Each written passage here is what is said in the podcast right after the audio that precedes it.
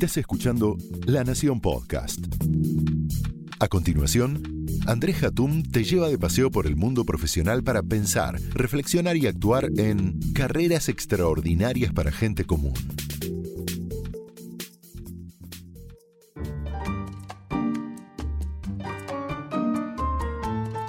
Hola, soy Andrés Hatum. Gracias por acompañarme nuevamente en un nuevo episodio de Carreras Extraordinarias para Gente Común. Hoy vamos a hablar sobre el desarrollo profesional y si conviene ser especialista, generalista o hay alguna otra variante. Vamos a tratar de jugar con los extremos para poder sacar nuestras propias conclusiones. Les voy a leer una parte de un discurso eh, de alguien bastante importante. Fíjense, soy una mala influencia. Por eso me invitaron hablar en su graduación. Si hubiera hablado en su orientación, es probable que menos de ustedes estuvieran hoy acá. La frase eh, pertenece a alguien muy famoso, a Bill Gates, fundador de Microsoft y el hombre más rico del mundo. La dijo en Harvard, la universidad que había abandonado muchos años antes. Otra frase. Nunca me gradué de la universidad. A decir verdad, esto es lo más cerca que he estado de una graduación universitaria. Esta es una frase bastante famosa y viene de Steve Jobs en circunstancias similares a, Bill Gates, pero en la Universidad de Stanford. Podemos encontrar otros ejemplos, ¿no? como James Cameron, director de éxitos como Avatar, Titanic, o Mark Zuckerberg, eh, fundador de Facebook, Tom Hanks, Harrison Ford, ganadores de varios premios Oscar, o Tiger Woods, ex número uno de golf. Hay una larga lista de personas exitosas, famosas o no, que dejaron los estudios para seguir su pasión y triunfaron. Ahora, si esto es así, ¿para qué vamos a estudiar? ¿Para qué obtener un diploma? ¿Qué sentido tiene invertir enormes cantidades de dinero, de tiempo, de esfuerzo haciendo una carrera, un máster, un MBA, quedándose pelado en ese proceso? Eh, porque, a ver, pareciera que lo común a muchos triunfadores y exitosos es haber abandonado la, universidad. Para responder a esto, eh, voy a tomar a un concepto em, eh, que no es mío, eh, sino de Nassim Taleb, que popularizó en su libro El Cisne Negro. Él habla de profesiones escalables y profesiones no escalables. Según Taleb, una profesión eh, no escalable es aquella eh, que sería cuyos ingresos se vinculan directamente a las horas trabajadas, como por ejemplo el caso de un dentista o el de una prostituta. A ver, el caso, el ejemplo de la prostituta es un ejemplo de tal, así que a no asustarse. Eh, aunque no todos los colegas cobran los mismos honorarios, como nadie puede trabajar más de 24 horas por día, los ingresos potenciales del trabajo, de la labor, están acotados por, por la cantidad de tiempo que uno puede disponer para poder hacer ese trabajo. Por el contrario, en una profesión que es escalable, no hay techo para los ingresos. Y eso es lo maravilloso, ¿no? Te convertís en rico de la noche a la mañana. Más allá de haber vendido, no sé, 5.000 o 10.000 o 500.000 copias, un escritor invierte el mismo tiempo para, tal vez para poder eh, producir un libro, o no. El problema es que las profesiones escalables solo les sirve a los exitosos, si no, nadie estudiaría nada.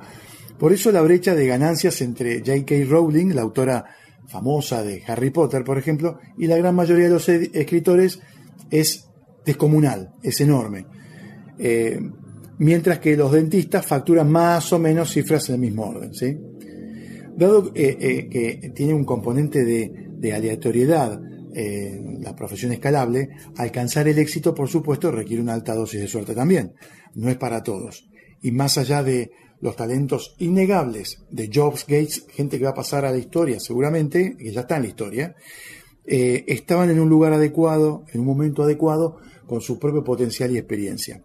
¿Cuántos como ellos que no contaron con la misma dosis de suerte permanecen en el anonimato? ¿A cuántos conocen ustedes que han sido absolutamente exitosos o absolutamente fracasadores? Em, la historia es muy linda contarla cuando uno da cuenta de los casos de éxito, ¿no? Pero la verdad que el 95-97% de los casos son fracasos. Sin embargo, algunas carreras son híbridas. Por ejemplo, ingenieros en software, fotógrafos, consultores o desarrolladores, desarrolladores inmobiliarios. Hay veces en que, a ver, una carrera no escalable puede convertirse en escalable. Esto, por ejemplo, le podría suceder a nuestro dentista, nada más que eh, era un dentista muy prestigioso que, debido a un número creciente de clientes, sumó a otros colegas y armó una clínica y le fue fenómeno. O un pequeño restaurante de hamburguesas que termina creciendo y se convierte en una franquicia mundial, como ya ha pasado otras veces. Por eso, antes de eh, decidir dejar la universidad para los más jóvenes o de no estudiar una especialidad o un máster para los más grandes em, y, lanzarse la peligrosa aventura de encontrar un camino, eh, por llamarlo escalable propio, tengan en cuenta las siguientes recomendaciones que les pueden venir bien para algunos en particular. Primero, considerar la edad y la situación familiar, porque no es lo mismo o no corre el mismo riesgo una persona joven de 30 años que vive con su familia, soltero, sin hijos, sin mucha responsabilidad, que alguien que tiene 40, 45, que tiene hijos y que tiene responsabilidad, a menos que, eh, es decir, tiene responsabilidad familiar, a menos que se trate de un irresponsable eh, y en el último caso, en este, eh, en este caso de la persona de 40 y pico de años, lo recomendable es optar por la, profesión no escalable. Segundo, mantener abierta más de una alternativa. Y acá hay que recordar, me parece, el, eh, esto de eh, la máxima de no poner todos los huevos en la misma canasta. ¿no? Aunque se intente un negocio escalable, tener diploma puede servir de red de contención. En el muy probable caso de fracasar, porque eso es lo que puede llegar a pasar más del 90% de los casos. Elegir una carrera híbrida, de esta forma, en caso de tener éxito, eh, se puede escalar y en caso contrario se puede evitar la ruina. Y también, finalmente, tener en cuenta algo que es muy importante para uno, ¿no? que es la propia tolerancia a la incertidumbre. Si uno tiende a la desesperación porque el segundo día hábil del mes no vio la transferencia del sueldo, em, entonces elegir una carrera escalable sería una especie de acto suicida. A ver, Taleb en este sentido recomienda, como lo recomiendo yo, optar por una profesión no escalable. Debido a que el premio es enorme, en las escalables hay más competencia, se generan injusticias espantosas, los resultados son aleatorios y la realidad es que la disparidad entre esfuerzo y recompensa es desmotivante, intolerable y no es para todo el mundo. Llevado a nuestro caso, lo recomendable sería terminar la carrera, terminar el posgrado, terminar el máster y contar con el reaseguro del diploma. Más allá de todas estas consideraciones, y del tipo de estrategia que al final se adopte, hay ciertas cuestiones que sí son imprescindibles para el éxito. La primera es seguir el mandato de la pasión. A ver, para ser realistas, aunque la pasión no es condición suficiente para triunfar, ¿no? Porque vivimos en un mundo realista y en un país eh, eh, difícil, es necesaria para hacerlo. ¿sí? La segunda em, es eh, la segunda condición es contar con el talento requerido para afrontar los desafíos. Es decir, el talento es importante. Que nadie me venga a decir que el talento no importa, que el talento es importante. Si se tiene talento para ejercer cierta profesión, ¿por qué hacer otra cosa? Y finalmente, cualquier cosa que se haga tiene que tener sentido. Uno tiene que tener la convicción de que lo que hace es algo que, le da sentido a algo en su vida. Si solo se busca el éxito por, el, no sé, por el éxito en sí mismo, va a ser muy difícil sobreponerse a los múltiples obstáculos que presenta el camino en la vida, ¿no? Y eso asemella a, la edad de 40 años, donde te agarra una depresión y una desesperación enorme. A ver, para finalizar, eh, cuando hay alineación entre pasión, talento y el sentido, y además tenemos la imprescindible asistencia a la diosa fortuna, más allá de contar ¿eh? o no con un diploma, el éxito podría decirse que estaría garantizado. Ahora, hay un factor que acá me parece importante que tiene que ver con un concepto que elaboré que se llama, que tiene que ver con la densidad y liquidez eh, de la carrera profesional y el impacto que esto tiene en el mercado laboral. Em, la densidad y la liquidez post pandemia, eh, post coronavirus, tiene una importancia absolutamente relevante en cómo esto va a impactar en el desarrollo de carrera de la gente. A ver, cuáles son las consecuencias profesionales de la densidad y liquidez y qué significa eh, efectivamente eh, qué significan estos conceptos. Em, el impacto en el profesional, en, toda la gente que me está escuchando, que está en el mercado laboral, de todos los cambios emergentes del negocio, del contexto tan complejo que existe hoy a partir de la pandemia que nos enseña tantas cosas y que va a cambiar tantas cosas, y del impacto en las organizaciones, por supuesto, va a depender eh, en el profesional de su visión eh, y, de, cuán líquido o denso sea. Por densidad, yo entiendo eh, cuánta información tiene alguien. Una persona con mucha formación, por ejemplo, es muy densa en conocimiento. Es como un aljibe, tiene, tiene profundidad. ¿sí? Ahora, la liquidez, en cambio, yo la defino como la capacidad de mover algo de un lado a otro, ¿sí? la capacidad de transportarse. Pongamos un ejemplo. La persona que es muy líquida, pero poco densa, eh, puede estar en problemas. Es un commodity en el mercado laboral. Así, eh, por ejemplo, em, vieron las personas que van en bicicleta llevando los pedidos de Globo, Rappi, em, es muy líquida, extremadamente líquida, diría yo, porque puede trabajar para una pizzería, una farmacia o lo que sea, pero es muy poco densa. Cualquiera puede ir en bicicleta y hacer repartos. Y puede pasar al revés que es lo que me sucede muchas veces en aula, que tengo gente que es muy densa, pero poco líquida. Si tengo un hiperespecialista, pongamos el ejemplo de un geólogo geofísico, con 20 años de experiencia en perforación, es denso, es muy denso, pero seguramente poco líquido. La densidad es una ventaja, ¿sí? pero en la medida que el profesional pueda desacoplar ese conocimiento y hacerlo líquido. Por ejemplo, un nativo digital que entiende de Big Data y Analytics, es denso en conocimiento, pero al mismo tiempo es líquido, ya que su trabajo lo puede aplicar a diferentes industrias. Cuando alguien, por ejemplo, tiene la capacidad de combinar densidad y liquidez, que es una habilidad fundamental para el futuro cercano, em, estamos hablando que puede hacer plug-in, o sea, enchufar su conocimiento en cualquier industria o red. En un mundo laboral como el que se está viniendo, la persona que tiene densidad y liquidez no tiene la sensación de precariedad, ya que es capaz de hacer plugin. Quien puede desacoplar el conocimiento, o sea, la densidad del lugar de aplicación, obtiene liquidez. Estos profesionales no buscan anclarse en una organización y por lo tanto son el terror de los sindicatos, en particular los nuestros. Eh, si no necesitan a la organización, cuál es el rol del sindicato con un profesional que prefiere flexibilidad.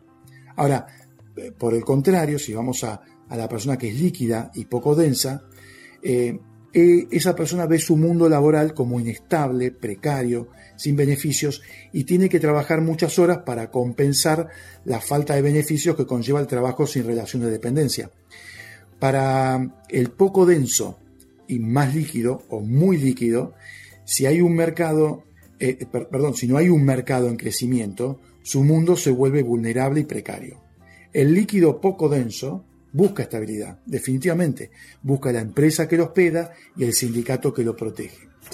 Entonces, eh, es muy importante este factor de densidad y liquidez a la hora de poder establecer qué tipo de profesional quiero ser, qué tipo de profesionales queremos ser en el futuro, para poder generar ese plugin que nos va a hacer tanta falta. Vamos a escuchar a un amigo, Alejandro Melamed, que también es speaker, consultor y autor de seis libros. Su último libro, Diseña tu cambio, editorial Paidós, em, tiene en donde eh, Alejandro lo que hace es profundizar un, un, autoconocimiento sobre ese desarrollo de carrera personal. Le preguntamos qué nos conviene, si ser especialista o generalista. Veamos su análisis. Visualizo al ejecutivo del futuro como un blend, como un mix entre generalista y especialista. Yo creo que lo que va a suceder es que van a haber especialistas en nuevas cosas que aún desconocemos y a su vez va a haber nuevas generalizaciones que aún no conocemos. Creo que el ejecutivo del futuro va a tener que tener, más allá de la generalización o la especialización, capacidades nuevas, diferentes, diferenciales, que nos van a permitir a nosotros generar esas ventajas competitivas que tanto estamos buscando.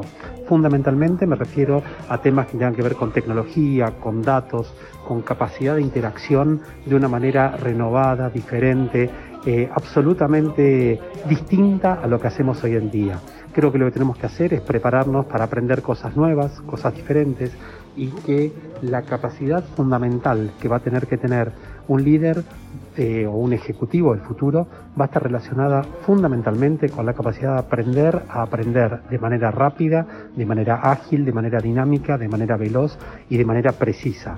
Con lo cual, así como eh, toda esta situación del COVID-19, del coronavirus, nos expuso a todos nosotros a tener que aprender rápidamente un montón de habilidades, competencias y, y características bien distintas. Creo que las capacidades del futuro también son eh, van a ser bien, bien diferentes. Entonces hoy tenemos la posibilidad de ver el futuro en el presente y darnos cuenta cuán rápido en apenas unos días tuvimos que incorporar nuevos, eh, nuevas capacidades, nuevas competencias. Para el futuro visualiza algo muy, muy similar que vamos a reinventarnos varias veces, con lo cual lo importante no va a ser lo que hayamos hecho, sino fundamentalmente lo que tengamos capacidad de hacer en el futuro. Eso implica aprender cosas nuevas, rápido y de forma efectiva y este, de alto impacto. A ver, muy interesante lo que dice Alejandro, porque en el fondo coincide con la hibridez que hablábamos sobre la densidad y la liquidez del profesional. Ahora, eh, así como existen estas teorías eh, y estas prácticas que yo comparto, hay otras personas que hablan de la importancia de la especialidad o la hiperespecialidad. Em, Linda Gratton es profesora de la London Business School y tiene un libro maravilloso que se llama The Shift, el cambio, a donde describe, el futuro del trabajo y el empleo em, de una forma un poco eh, no muy motivadora, diría, porque ella dice que el futuro del mundo laboral se va a caracterizar por la fragmentación, el aislamiento y la exclusión. Eh, la fragmentación sería la, incapacidad de generar foco, concentración y creatividad. El aislamiento para Gratton, ella básicamente asegura que el futuro del trabajo va a implicar la desaparición del cara a cara y el aumento del trabajo solitario aislado. Y para ella la exclusión es em, porque considera que mucha gente va a estar fuera de las organizaciones, ¿no? Al menos en la forma que hoy conocemos el trabajo y vamos a ver el post pandemia cómo termina e, en el tiempo este proceso. Probablemente mucha gente eh, en el futuro no sepa lo que significa ser parte de la nómina ¿no? de una empresa, ni mucho menos comprometerse con ella. Alguna vez escuché a alguien eh, que dijo que la mayoría de todos nosotros vamos a, terminar siendo monotributistas. Definitivamente, eh, a ver, el mundo laboral del futuro está lleno de contradicciones. Eh, mientras algunos como Linda Gratton hablaban de fragmentación, aislamiento y exclusión, estos conceptos conviven también con la importancia de la colaboración, la economía del conocimiento. Pareciera que nadie se pone de acuerdo. Ahora, ¿cómo podemos superar los problemas de, que el empleo futuro nos depara? Eh, para empezar, siempre que hubo nuevas tecnologías, hubo desaparición de empleo, siempre. Eh, pero también hubo creación acompañando el ingreso de las nuevas tecnologías, por lo cual no hay que desesperar. Sin embargo, eh, el paradigma que está quedando obsoleto es el del directivo y profesional hipergeneralista. Es importante el, directivo generalista, pero el valor del experto se está volviendo cada vez más crítico y tanto la consolidación del desarrollo directivo como la carrera directiva van a requerir un nivel de expertise mayor. Esto no va en contra del directivo generalista, pero ese directivo generalista tiene que tener un arraigo en, en una expertise, en un conocimiento profundo. Entonces la nueva fórmula laboral, a mi entender, es pasar de ser un hipergeneralista superficial a un super experto. Es decir, lo pongo a un extremo. Podemos ser un super experto o podemos ser un generalista que es super experto también. La continuidad laboral en el futuro va a requerir de una persona que sea especialista y sea reconocida por ello. La fragmentación de la que habla eh, Linda Grato, que hablamos hace un momento, hace que sea difícil poner foco en las cosas, así como lograr concentración y creatividad. Esto se soluciona con expertos, definitivamente. El foco del experto especialista es la profundidad y el conocimiento de los temas o áreas que maneja. Para el exitoso, eh, el profesional del futuro deberá adquirir un conocimiento profundo y habilidades sobre eh, un área de expertise.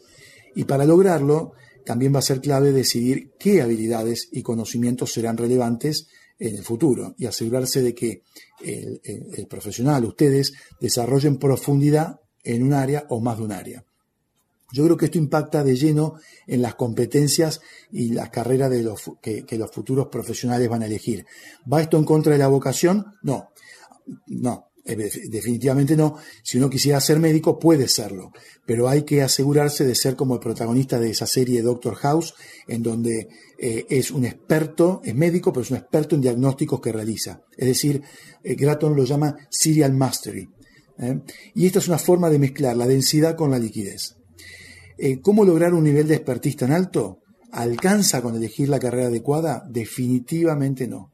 En un mundo fragmentado y de multiáreas y de multitareas, la capacidad de concentrarse y desarrollar las habilidades propias pareciera ser la respuesta a cómo lograr un nivel alto de especialidad. Hay un eh, científico sueco, Anders Ericsson, que demostró que los procesos de práctica constante eh, y práctica profunda de una disciplina son los que permiten convertirse en especialista. ¿Qué significa esto en la práctica? 10.000 horas de trabajo. La fórmula sería algo así. Práctica profunda de una disciplina por 10.000 horas igual super especialista. 10 años de ejercitación constante de una actividad logran que alguien se convierta en un experto. Em, ¿Tienen que ser los expertos eh, del futuro genios? No, definitivamente no. Lo que tienen que tener es constancia, disciplina y 10.000 horas disponibles. Y esto va para que quiera ser súper hiper experto o generalista con profundidad. Bueno, gracias por acompañarme en este podcast y los espero en el siguiente para seguir ahondando y profundizando y reflexionando en el tema de desarrollo de carreras. Muchas gracias. Esto fue Carreras Extraordinarias para Gente Común. Un podcast exclusivo de La Nación. Escucha todos los programas de La Nación Podcast en www.lanacion.com.ar. Suscríbete para no perderte ningún episodio. Estamos en Spotify, Apple Podcast, Google Podcast y en tu reproductor de podcast favorito. Seguí escuchando La Nación Podcast.